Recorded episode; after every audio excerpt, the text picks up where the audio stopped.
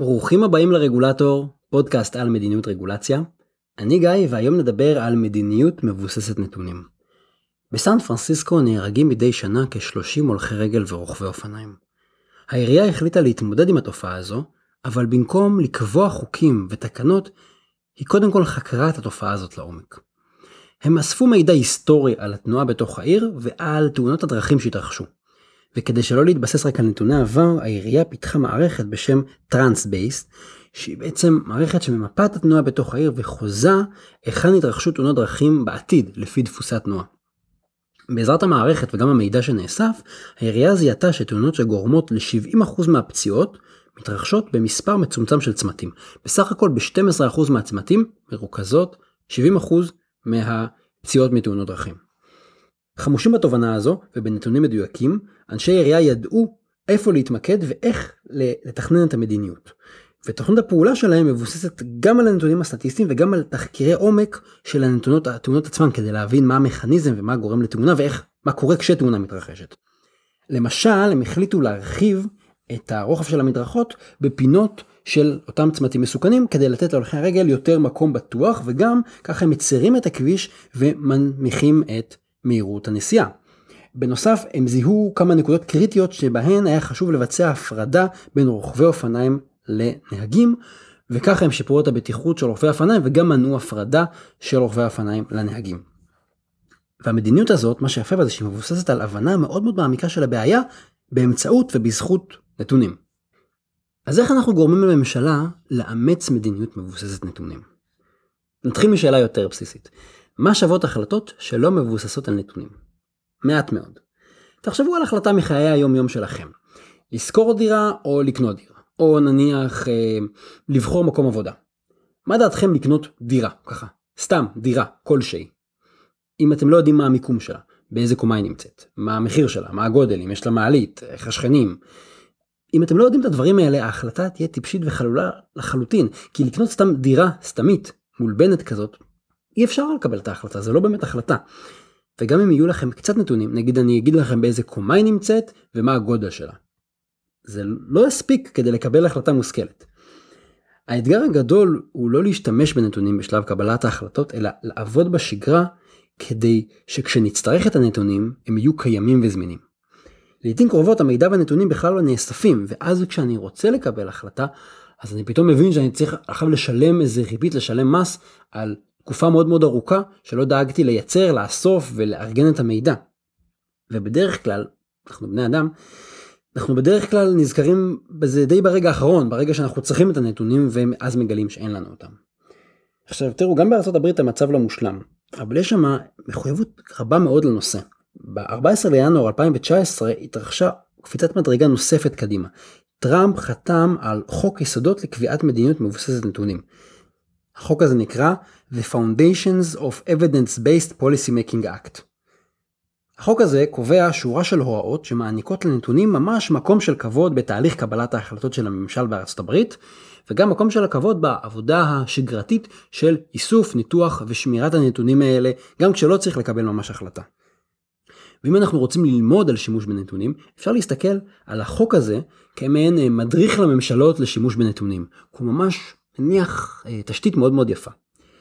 הדבר הראשון זה בעצם שימוש בנתונים בעת קביעת המדיניות. בחלק הראשון של החוק יש הוראה למנהל של כל סוכנות ממשלתית לכלול בתוכנית האסטרטגית של הסוכנות רשימה של נתונים שהיא תאסוף ושישמשו אותה כדי לקבל החלטות.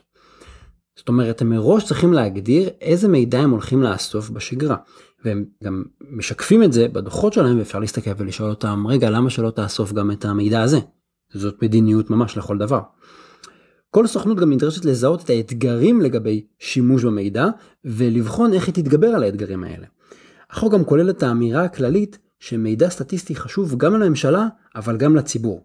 הם כותבים שם Federal statistics are an important source of information for public and private decision makers such as policymakers, consumers, businesses, investors and workers. האמריקאים לא עוצרים שם. הם בונים בכל ארגון תשתית, הם בונים מערך של בעלי תפקידים שיקדמו שימוש בנתונים. בכל סוכנות צריך למנות עובד בכיר שהוא יהיה evaluation officer, והוא יהיה אחראי על השימוש בנתונים באותה סוכנות. הם גם נדרשים למנות מומחים סטטיסטיים שיעזרו ליתר העובדים להשתמש ולעבד את הנתונים. כי בכל הכבוד, כימאים, רופאים, עורכי דין, לא בהכרח ידעו איך, זה לא המקצוע שלהם והם גם לא בהכרח פנויים לעשות את זה.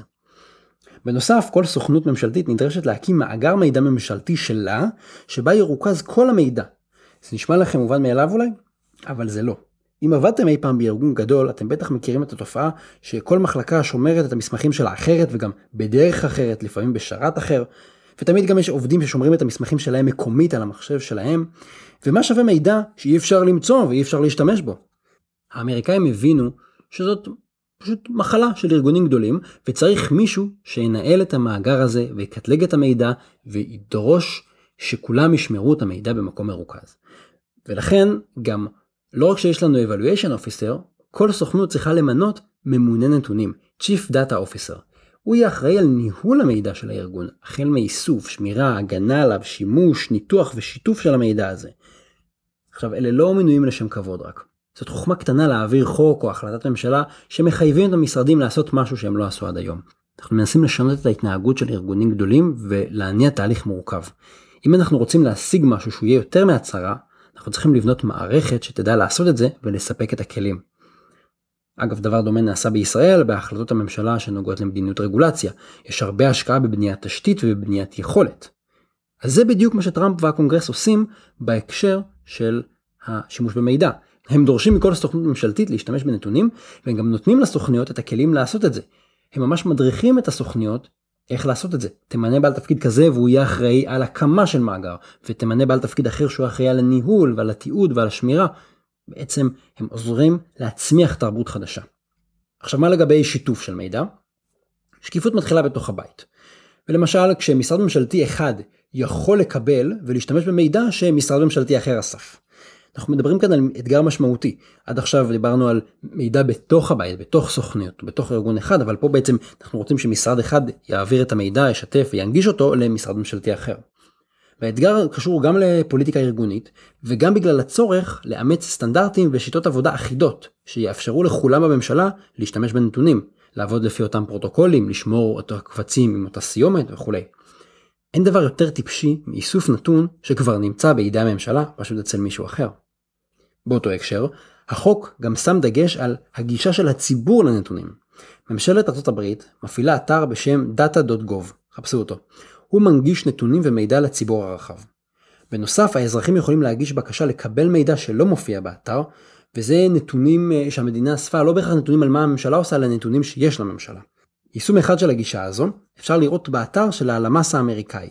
הם בנו כלי אינטראקטיבי לניתוח מגמות סחר, והוא יכול לעזור נגיד ליצואנים אמריקאים שרוצים לזהות שווקים פוטנציאליים, מאוד מאוד נוח להסתכל עליו.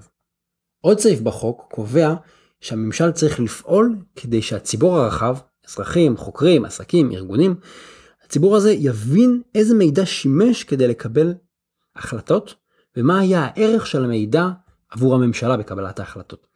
זאת אומרת, כשאני מקבל החלטה אני צריך להגיד באיזה מידע השתמשתי ועד כמה המידע הזה סייע לי.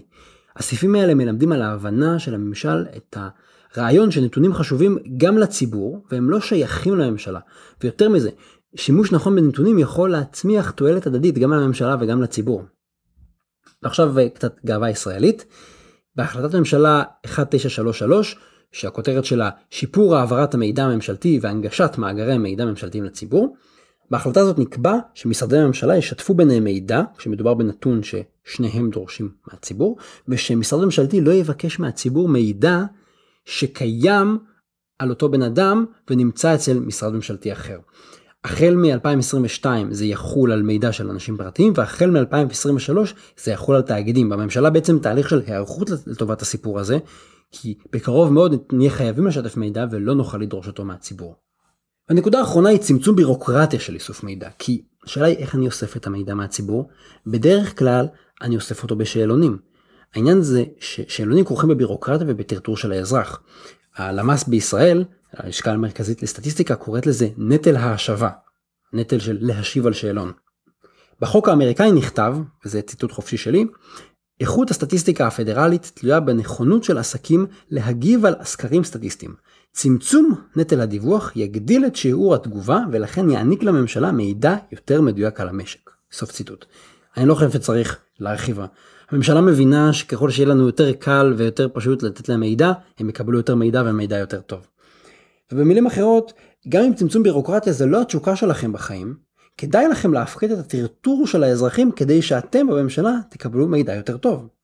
והשורה התחתונה של כל זה, של החשיבות של שימוש בנתונים, של תשתית לאיסוף מידע, של שקיפות לציבור, של צמצום הבירוקרטיה, היא שאנחנו מבינים שלמידע יש ערך אדיר ואנחנו צריכים להתייחס אליו ככה.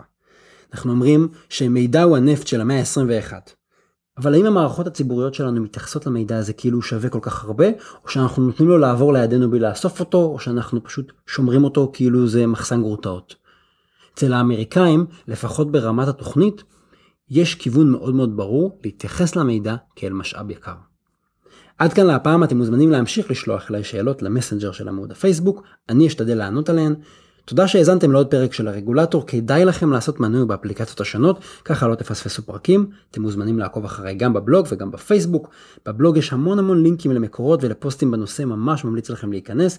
תודה לליפז דדון חורי על הסיוע במחקר ובכתיבה, תודה לרן שיר על עריכת הסאונד, התכנים משקפים את דעותיי בלבד.